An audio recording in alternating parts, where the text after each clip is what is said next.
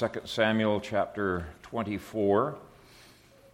And the slice of bread we're going to take today is verses 10 through 17. and David's heart condemned him after he had numbered the people. So David said to the Lord, I have sinned greatly in what I have done. But now I pray, O Lord, take away the iniquity of your servant, for I have done very foolishly. now, when David arose in the morning, the word of the Lord came to the prophet Gad, David's seer, saying, Go and tell David, Thus says the Lord, I offer you three things. Choose one of them for yourself, that I may do it to you. So Gad came to David and told him, and he said to him, Shall seven years of famine come to you in your land? Or shall you flee three months before your enemies while they pursue you? Or shall there be three days' plague in your land? Now consider and see what answer I should take back to him who sent me. David said to Gad, I am in great distress. Please, let us fall into the hand of the Lord, for his mercies are great, but do not let me fall into the hand of man. So the Lord sent a plague upon Israel from the morning till the appointed time. From Dan to Beersheba, 70,000 men of the people died. And when the angel stretched out his hand over Jerusalem to destroy it, the Lord relented from the destruction and said to the angel who was destroying the people, It is enough. Now restrain your hand. And the angel of the Lord was by the threshing floor of Araunah the Jebusite. then David spoke to the Lord when he saw the angel who was striking the people and said, Surely I have sinned, and I have done wickedly. But these sheep, what have they done? Let your hand, I pray, be against me and against my father's house. Father, we thank you for your word. we pray that as we study it, as we respond to it, that the meditations of our hearts would be acceptable in your sight do anoint both the preaching and the hearing of your word. We pray in Christ's name. Amen. Well, as you know, Ebola has been in the news a great deal uh, recently. Some people think that the government is covering up the degree to which uh, it can spread. And with uh, a confusion and a lack of information, sometimes there is fear that accompanies that. And people are wondering, you know, to what degree can it uh, be spread? Is it contagious? Uh, can uh, you catch it by breathing the air that somebody else is breathing or touching a doorknob that this person has touched? Or is it simply spread through bodily fluids, as one CDC uh, uh, bulletin has said? And even they have been somewhat inconsistent in the various bulletins that they have sent out. Uh, one bulletin said that you can't catch it through breathing the same air, but they, another bulletin said, but you can catch it by breathing the air when somebody has sneezed. And um, another bulletin admitted that the Zaire uh, Ebola virus, quote, can survive on surfaces such as doorknobs and countertops for several hours. But for the most part, I think they've been trying to calm uh, the public, and maybe rightly so. Time will tell. Uh, but what has made some people nervous is contradictory information that's been coming out from other sources. For example, the Journal of Applied Microbiology published a research paper that stated Zaire Ebola virus can survive for long periods in different liquid media and can also be recovered from plastic and glass surfaces at low temperatures for over three weeks. Uh, the Public Health Agency of Canada stated that their research shows that at ambient temperature, 37% of the viruses were still alive after 15.4 hours. And, quote, when dried in tissue culture media onto glass and stored at 4 degrees centigrade, Zaire Ebola virus survived for over 50 days. So there is conflicting evidence and a lot of uncertainty that's swirling around uh, Ebola. But whatever the dangers of Ebola may end up uh, being, uh, there are plenty of other bacteria and viruses that have produced deadly plagues down through Earth's history. And you can think of the smallpox uh, plague that killed over 300 million people since the year 1800 or the Spanish influenza, which killed an estimated 100 million people in a two year period of time, 1918 to 1919, or the bubonic plague, which had an estimated death rate of about 100 million people. And there's a number of other diseases that have been deadly enough that they could legitimately be labeled a plague. Now, plague is uh, something, it's a disease that's deadly enough and infectious enough that it has a, a wide um, scale infection rate and a high mortality rate. Now, our passage does not say everything that needs to be said about plagues. There are other passages that talk about uh, the importance of quarantine uh, laws. Uh, Bible also speaks about the importance of civic officers as well as church officers dealing with the plague. But this passage at least answers some of the questions that have been coming into the minds of people over the last uh, few weeks. And the first question that I want to ask the text is this Who made the deadly bacteria and viruses? And I think if you believe the Bible, the answer is fairly straightforward God did. And you could ask, well, who made our immune systems to be so vulnerable to some of these bacteria and viruses? And the Bible gives the same answer God did. Who made some bacteria much more deadly than other bacteria and viruses the same? And God did. Uh, the, the, the, the issue is that nothing is outside of God's control, and that can either bring fear into your heart or it can bring comfort to your heart, depending upon your standing with the Lord. But verse 12 is quite clear. God tells the prophet, Go and tell David, Thus says the Lord, I offer you three things. Choose one of them for yourself, that I may do it to you. If you take a look at verse 15, it says, So the Lord sent a plague. So God's person and his purpose stood behind that plague. It was not just random. And there are a lot of Christians that have heartburn over that. They have a hard time even believing it. I talked to a, a PCA elder who said that he was skeptical that typhoons and earthquakes and plagues could in any way be the result of God's judgment or purpose. Uh, while he affirmed that God was sovereign, he denied that there could be a purpose or a design behind uh, those disasters. It was really a strangely deistic uh, kind of a perspective on, on disaster. And his reasoning was that these modern disasters just seemed to be too arbitrary uh, to have design behind it, and we need to leave this in the realm of science. And he didn't realize what a contradiction that was. If it is really so random and so arbitrary, then science couldn't explain it at all, could it? But in any case, when I pointed out some of the Old Testament scriptures that showed that God Himself was bringing earthquakes, plagues, famine, other disasters, his response amazed me. he said, Well, yeah, that was back in the Old Testament, and that was the period uh, when there were miracles. He believed that God intervened in nature back then, but he does not do so today. And I pointed to the book of Revelation that was predicting the future and saying that God Himself was bringing earthquakes and hail and, and uh, plagues and other things like that in the future upon both Israel and pagan nations but it didn't seem to faze him. He said, That's back then. We deal now in, uh, with these things in terms of science. Thank you. Well, yeah, science can explain how a baby comes along, but that does not mean that God does not create and design every baby. Science can explain how we get rain, but Scripture is quite clear that it's God who keeps rain away from a region or who brings rain to a region. Science can explain gravity and nuclear physics and cell division, but that does not in any way contradict the scripture that says God is working all of those things together for the good of his people.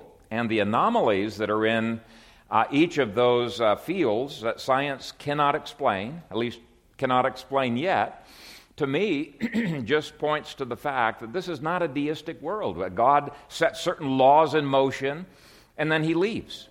And those laws are working uh, without any purpose, they just keep on working. No, those anomalies show that, yes, while God is bringing a certain order and the, the regularity of how he deals with nature, the anomalies demonstrate that God can deviate from uh, his normal way of doing things anytime that he chooses to do so if it suits his purposes. But his providential governing is behind it all. And so it's a big mistake to pit human responsibility in science against God's providence. Now, God does want us to understand disease, and he does want us to take dominion over uh, disease. But the fact that we wear masks and take precautions does not guarantee our safety as um, uh, you know, certain healthcare workers can uh, have discovered. And even when we are exposed to disease, did not mean we will catch that disease as other uh, people and healthcare workers have discovered. You cannot rule God out of a creation that He has said He will continue to rule by His providence. He continues to afflict and He continues to protect. Now, the main thing I want you to understand under this first point is that these invisible armies of viruses and bacteria are His servants, and they march at His orders, and they accomplish His purposes. I think the text is quite clear on that. They are not random, meaningless events that are outside of His control. In fact, if you read Deuteronomy 28 uh, in your family this afternoon, you will discover an enormous array of things that God brings to accomplish His purposes in His people's lives. He says that when there are uh, entire cultures who are willing to obey His laws, that God will bring health and prosperity. But when entire cultures begin to disrespect God, to defy Him, and to defy His laws, He's going to start making all kinds of things start falling apart. And initially, it'll be just on the irritation level. But when uh, repentance is not forthcoming, in Deuteronomy 28, he says he'll bring plagues upon that society. Verse 21 consumption, fear, inflammation, sword, blight, and mildew in verse 22. Lack of rain, verse 24. Losing wars, verse 25. Boils, tumors, itchy skin, verse 27 mental health issues, verse 28, marriage and family problems, verses 30 through 33. And you keep reading, you just see a whole host of things that are a part of God's tools, His arsenal for bringing discipline, judgments upon nations. All of those things are under His providential control, and we slander God's providence when we interpret it any other way. Now, as you've noticed, I'm not uh, going through the passage in the order that the verses occurred this morning. I'm going to cover every verse, but I want to examine the passage analytically by asking a number of questions, and the first question's already been answered. Who made these things? And the text indicates that God did. You may struggle with that, but our God is the God who brings diseases into cultures and to individual lives. You could not even get a cold, a common cold, without God's permission. Impossible. You can't get it, you can't get over it without His permission. And therefore, God must be the first one that we go to when we get a cold or we get any other kind of a disease, not the doctor. Now, we should go to doctors. Bible speaks positively of doctors. But we need to be going prayerfully to the doctors, and only after we have first humbled ourselves before God and said, Lord, would you please heal me? We are dependent upon you. We live and move and have our being uh, in you. Second Chronicles 16, verse 12, speaks very poorly of King Asa because he went to doctors without seeking for God's help. He went to God, uh, doctors rather than to the Lord for his foot disease. So that's the first thing. Are we, are we analyzing Ebola in a God centered way? Are we praying to Him about that and about all other diseases that come our way? Now, on the second question, while some people might agree that God's providence covers these things, they will insist that God never brings sickness by his own divine intervention. Instead, they will say that God allows all diseases by allowing Satan to bring it. It's a permissive providence. And there is a certain logic in that. Uh, God does do this at times. We even saw that last week. There is a permissive aspect uh, to providence. We saw with regard to sin. It's under his control, but he is not directly involved. And so the argument that they bring is that just as verse 1 says that God moved David, so there is no denial of God's providence, just as God by his providence moved David, but he did not do it directly. He moved David by giving permission to Satan to move David's heart. Well, in the same way, they will argue that God uses second causes for disease. Now, that's a legitimate argument. And if that's as far as they went, I wouldn't even bother arguing with them uh, on it. But um, they insist that God Himself could never do so, since all disease is, by definition, their, their definition, demonic in origin. They claim that it is never God's will for us to be sick. Okay? They cannot fathom a disease coming from God's hand. It has to be demonic as far as they are concerned. But that is taking the argument way too far and treating disease as if it is evil or sinful in itself. And I want you to take a look at verses 16 through 17. This does indeed speak of an angelic being as somehow involved in the spread of the disease. But I want you to notice it's not a fallen angel. Okay? God could have used a fallen angel, but in this case, it was the angel of the Lord who was directly involved. And when the angel stretched out his hand over Jerusalem to destroy it, the Lord relented from the destruction and said to the angel who was destroying the people, It is enough. Now, restrain your hand. And the angel of the Lord was by the threshing floor of Araunah the Jebusite. Then David spoke to the Lord when he saw the angel who was striking the people and said, Surely I have sinned and I have done wickedly, but these sheep, what have they done? Let your hand, I pray, be against me and against my father's house.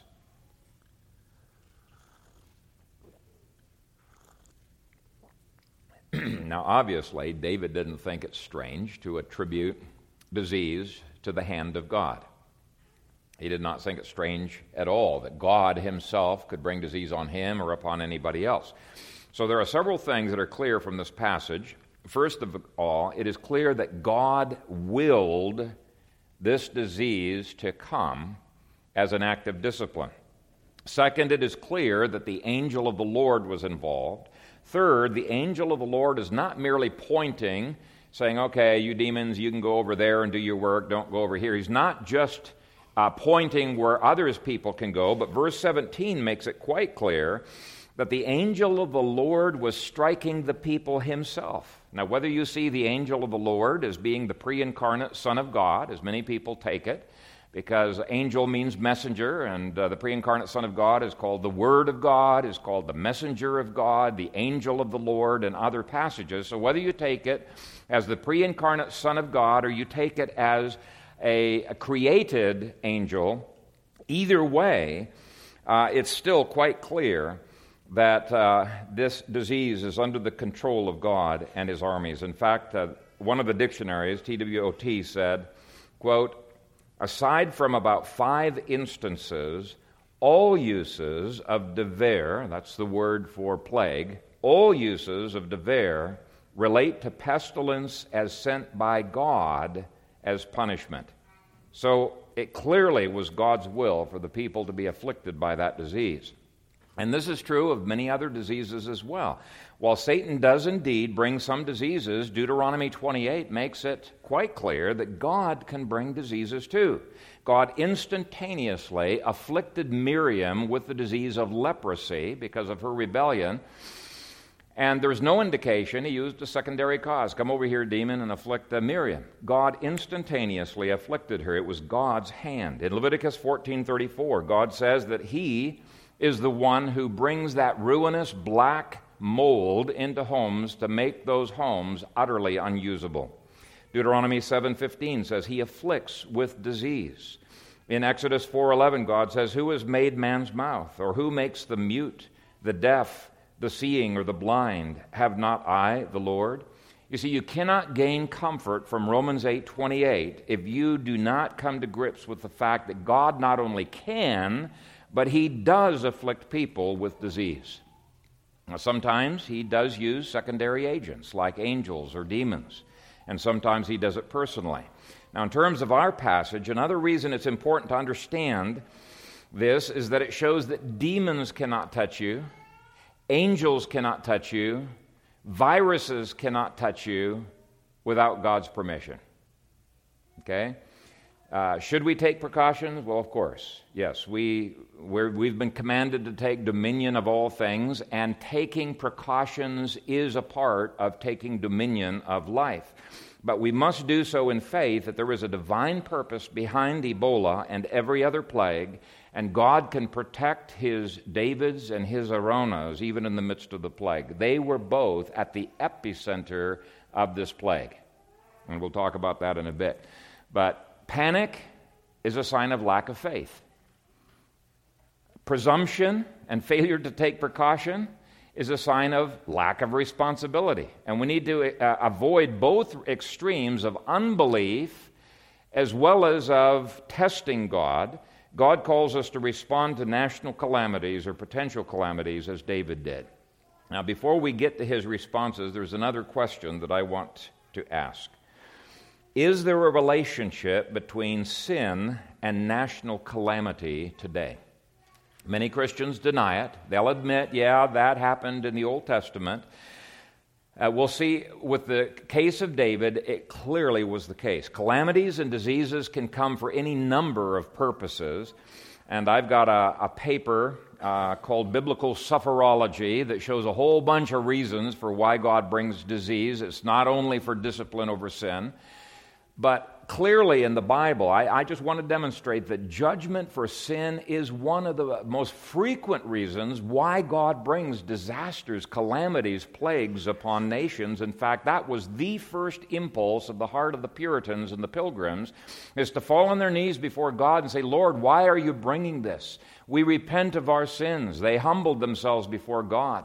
In Solomon's prayer for the temple, when he was dedicating the temple, he's saying, Lord, any time you bring plague upon a nation and they turn to you, they look to this temple and they pray to you, would you hear them and heal? Okay, so that was his uh, take was that should be the first impulse of our heart to at least examine to see is there rebellion that the Lord is judging us for. Anyway, take a look at verse 10. And David's heart condemned him after he had numbered the people. So David said to the Lord, I have sinned greatly in what I have done, but now I pray, O Lord, take away the iniquity of your servant, for I have done very foolishly. So there's the sin that starts it all, and I want you to notice that the discipline does not come immediately after he sins. Okay? There's not like you sin and instantly you get zapped. It came nine and a half months later. Okay, so there is delay, but the text still makes clear that there is a cause and effect relationship. Even though God forgave David, there are consequences for his sin. And just as Deuteronomy speaks of an entire culture suffering in myriad ways for the sins of its leaders, this passage shows three potential consequences that could have happened in that year. Verses 12 and 13.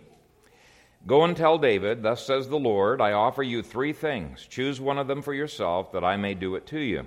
So Gad came to David and told him, and he said to him, Shall seven years of famine come to you in your land, or shall you flee three months before your enemies while they pursue you? Or shall there be three days of plague in your land? Now consider and see what answer I should take back to him who sent me. So famine, death in war, and plague are all possible consequences of national sin. And if you're trying to uh, avoid some of the potential fallout of a nation's sins, you might not want to join the military. You know, that's one of the epicenters of God's judgments falling upon a nation is death and destruction in the military. Now, God can protect you in the military if you're a Joab or an Abishai, if that's where God wants you to be. We're going to be seeing God's protection anywhere where the safest place to be is in the center of God's will, right?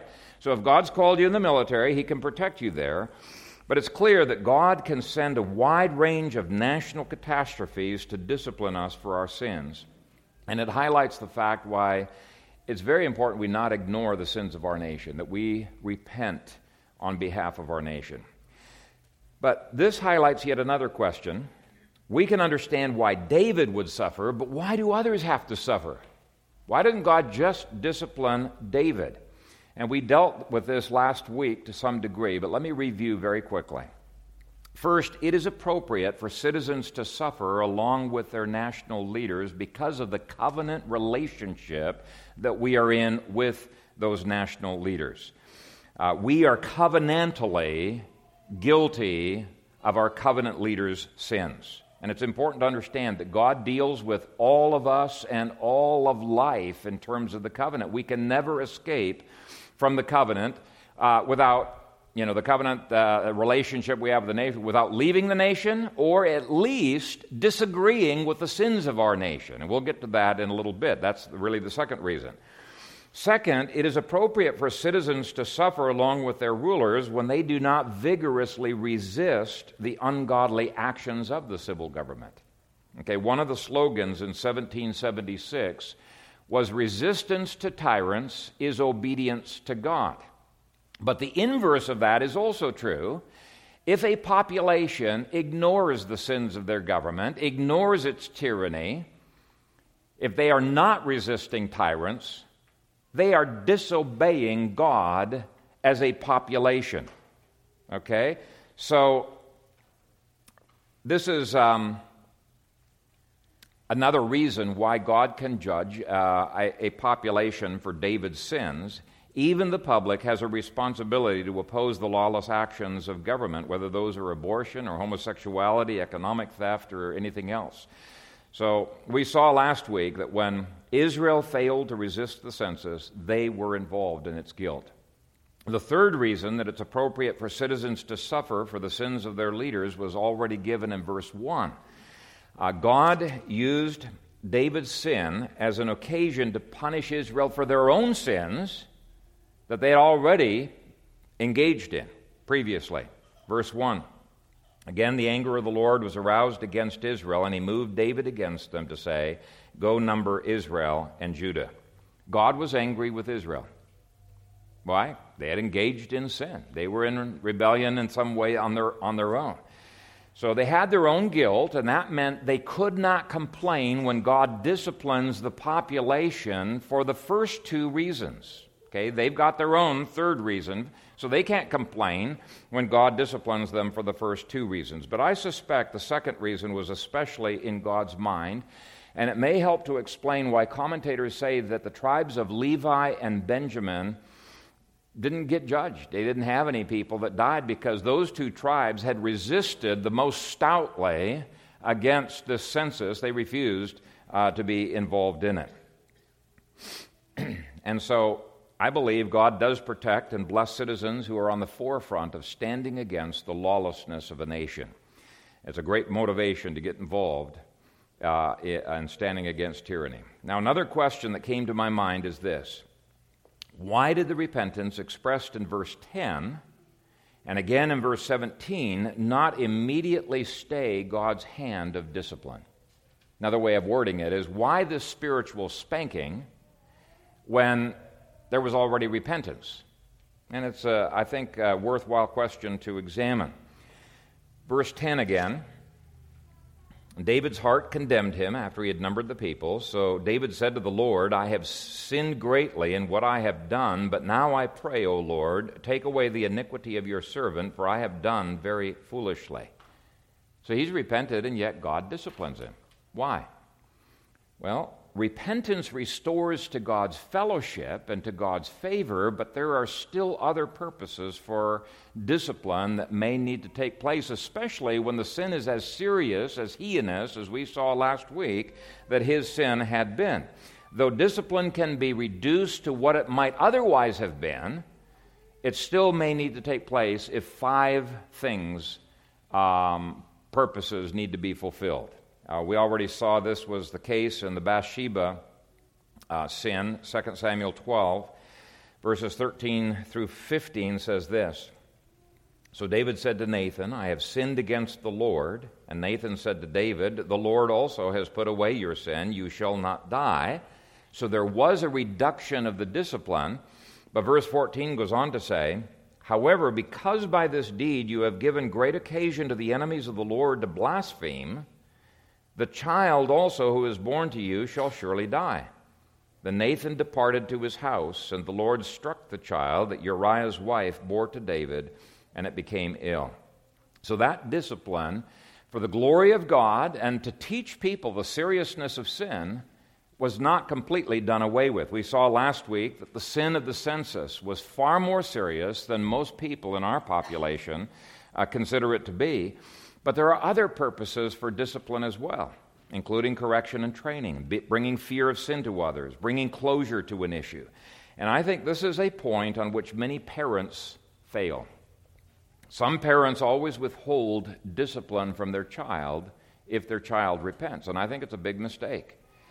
Such a son can learn that he can rebel or lie or engage in anything serious, and so long as he repents, okay, he gets off the hook. There's no repercussions. Yet there's no closure in his heart. That's one of the purposes for discipline. He knows his rebellion has not been dealt with, and the parent has missed out on the correction and the training side of discipline. By the way, the word disciple, discipleship, and discipline, they all come from the same root word. They're all very, very closely connected. Hebrews 12, verse 11 Now, no chastening seems to be joyful for the present, but painful. Nevertheless, afterward it yields the peaceable fruit of righteousness to those who have been trained by it. Okay, so there's a training aspect to discipline that is very, very important. So, for example, with a child who has lied to me as a parent and has gotten caught, and after getting caught has confessed his sin, I might say, Son, if you had confessed to lying without ever having been caught, there would have been a reduction, uh, a significant reduction in the severity of this discipline. But because I had to once again catch you before you repented of this, it's still got to be quite severe. Now, when there is confession, you know, I'll tell them, yes, there's a lessening of this discipline, but there's still going to be discipline in place for its training purpose. Now, the reason you reduce discipline when there is confession voluntarily given is because they're already learning what you're trying to train them in with discipline, right?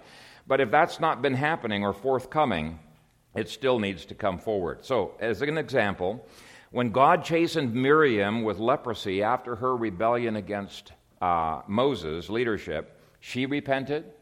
Aaron repented of the sin that, uh, that he had engaged in, and even Moses pleaded with God, Please heal her, O God, I pray. And yet God refused to do so. He refused to lift, lift the discipline. He made her be outside the camp with all the other lepers for seven days. So it's clear that the repentance lessened the severity of the discipline, but did not remove the need for that discipline. An interesting thing about that passage is he compares his discipline as to why he would do this to the discipline of a parent. So even with parental discipline, the idea is that repentance does not always do away with the need for the training of discipline. Now, sometimes a child's restitution will be all the discipline that is needed. Uh, Zacchaeus repented of the extortion that he had engaged in as a tax collector, but he recognized that he needed to go through the painful process of restitution. That was probably all the discipline he needed. It was plenty painful. So it's important to understand that forgiveness of sin does not always remove the training of discipline that may need to take place.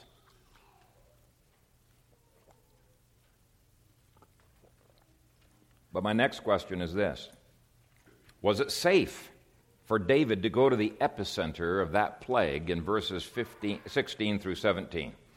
And actually, David does something far more dangerous than going to the epicenter. He says, Lord, strike me with the plague rather than striking Israel with the plague. I'm the one who has sinned. So he's asking for something far more dangerous, and he is definitely more concerned about Israel than he is his own life. And there is some analogy there to what Christian doctors and nurses do when they minister to plague patients.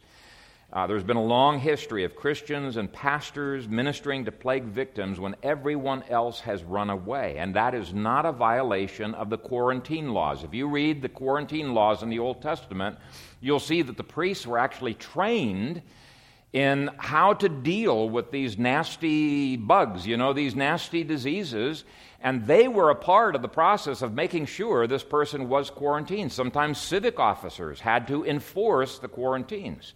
So, not everybody was completely away from those who were uh, sick. But I've mentioned in the past that the historian Henry Chadwick has claimed that one of the major reasons for the success of the gospel in the first few centuries of the church was the way that Christians handled plagues. Very, very interesting. And earthquakes and other disasters he's mentioned. But fearless Christians had a balance between taking precautions which we must do, and yet trusting that God is sovereign over even plagues, the unseen nasties that are out there. And as a result of their ministry, countless thousands became Christian. So, was it safe for David to go to the epicenter of this plague? Now, in one sense, no, it's not safe to go to the epicenter of the plague. But in another sense, the safest place to be is in the center of God's will. And when you are a doctor or a nurse or a civic officer who has a responsibility for dealing with some of these things, and God has put that calling upon you, He has burdened your heart as He burdened David's heart, then yes, the safest place to be is in the center of God's will. It's be doing God's will, right? There is no safer place.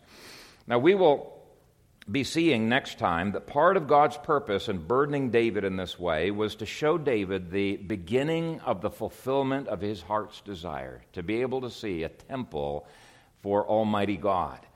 And it would actually, it's going to be on the place that he offers up the sacrifice, on this threshing floor uh, of um, Araunah the Jebusite. And the last verses of this chapter show that purchasing of those temple grounds the offering of a sacrifice, and it all points to Jesus, who is the ultimate priest king to resolve the many political issues that we have looked at in this chapter, I mean, in this book.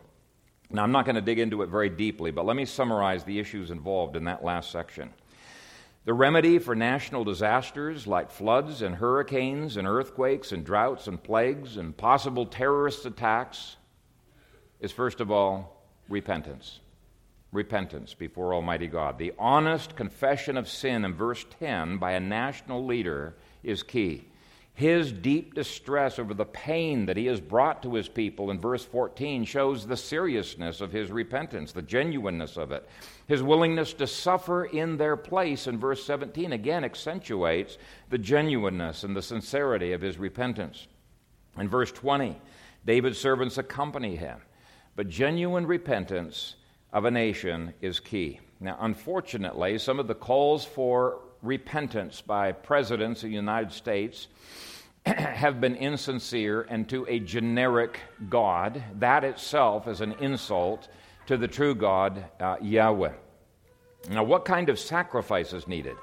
Obviously, in verse 17, David's sacrifice was not sufficient. He was willing to lay down his life for his sheep.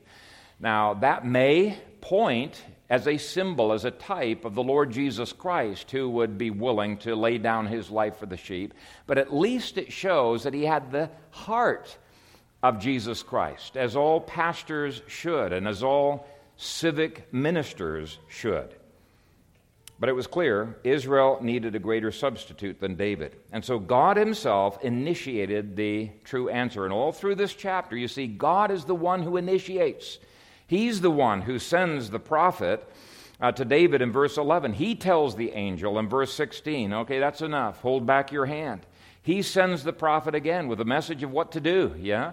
Uh, you got to make a sacrifice. He's the one who shows the, the process of purchasing the temple grounds. And both temple and sacrifice point forward to the Lord Jesus, who alone is the answer to the national calamities that come in various countries. But even this judgment was for Israel's good and shows the initiation of God's grace. Our country needs Jesus. Judgments sometimes make people flee to Jesus. as they did here. We call those redemptive judgments. Why? Because they produce redemption uh, in people's lives. But that's not always the case. That is not always the case. Calamity apart from grace will not achieve genuine change. And I'll just give you two examples. Revelation chapter 9 shows people tormented with providential judgments in the form of plagues, and they refuse to repent. Okay, does VD sometimes scare people away from ungodly behavior? Yeah, sometimes it does, but more often than not, people are so irrational, they will continue to do things despite the plagues and the divine judgments that God brings upon them. Anyway, with the judgments in Revelation 9, it was not a redemptive judgment that brought mercy, it was a condemnatory judgment that sent to hell. So, Revelation 9 20 through 21. But the rest of mankind who were not killed by these plagues did not repent of the works of their hands, that they should not worship demons and idols of gold, silver, brass, stone, and wood, which can neither see, nor hear, nor walk. And they did not repent of their murders, or their sorceries, or their sexual immorality, or their thefts. So it just highlights two different ways that people can respond to the national judgments that he brings upon a nation. They can repent, or they can hate God all the more. Uh, and that's what happens in the Revelation 9 passage. It's not a foregone conclusion that the judgments God brings in America are going to be for our good. They could be just like happened in Europe, where God plucks up the candlestick and removes his presence for generations uh, because the church has been faithless. And that's why I keep emphasizing we cannot be lackadaisical about the sins of our nation. We need to take what actions we can, but at least we need to pray and um, uh, lift it up before the Lord. Okay, the second example, Revelation 16:9, shows much the same reaction to yet another plague. It says, And men were scorched with great heat, and they blasphemed the name of God who has power over these plagues and they did not repent and give him glory. Unless God initiates, you're not going to see salvation. You're not going to see people coming to faith in Jesus Christ. The last verses of this chapter show that Jesus is needed for every aspect of political reform. We need the gospel, and it's my hope and prayer that the judgments God's already been meting out on America over the past decades uh, would lead our nation to trust in Jesus Christ alone for its salvation. In other words, it's my prayer that the judgments we have already been experiencing would not be condemnatory judgments that remove his presence, but they would be redemptive judgments. May it be so, Lord Jesus. Amen. Father God, we thank you for your word, the warnings that it gives, uh, the uh, solutions that it provides as well. And I pray that all across America, the Church of Jesus Christ would wake up to its need uh, to repent, repent of its own uh, lawlessness and turning away from the blueprints of Scripture. And that, Father, as you cause the church to be a David repenting on behalf of the nation, uh, that you would restore this nation into the kingdom of the Lord Jesus Christ, and that you would cause uh, great glory uh, to come to your name. We pray for your mercies to flow. We pray for your forgiveness, that you would bring great conviction of sin upon our nation on every level, and that men would not just look to politics and change, change, change to uh, deal with the problems that they see, but they would look to you, who alone uh, can make the changes that are needed uh, to, for judgment to be stayed. And so we pray for your mercies to flow, and pray this in Jesus' name. Amen.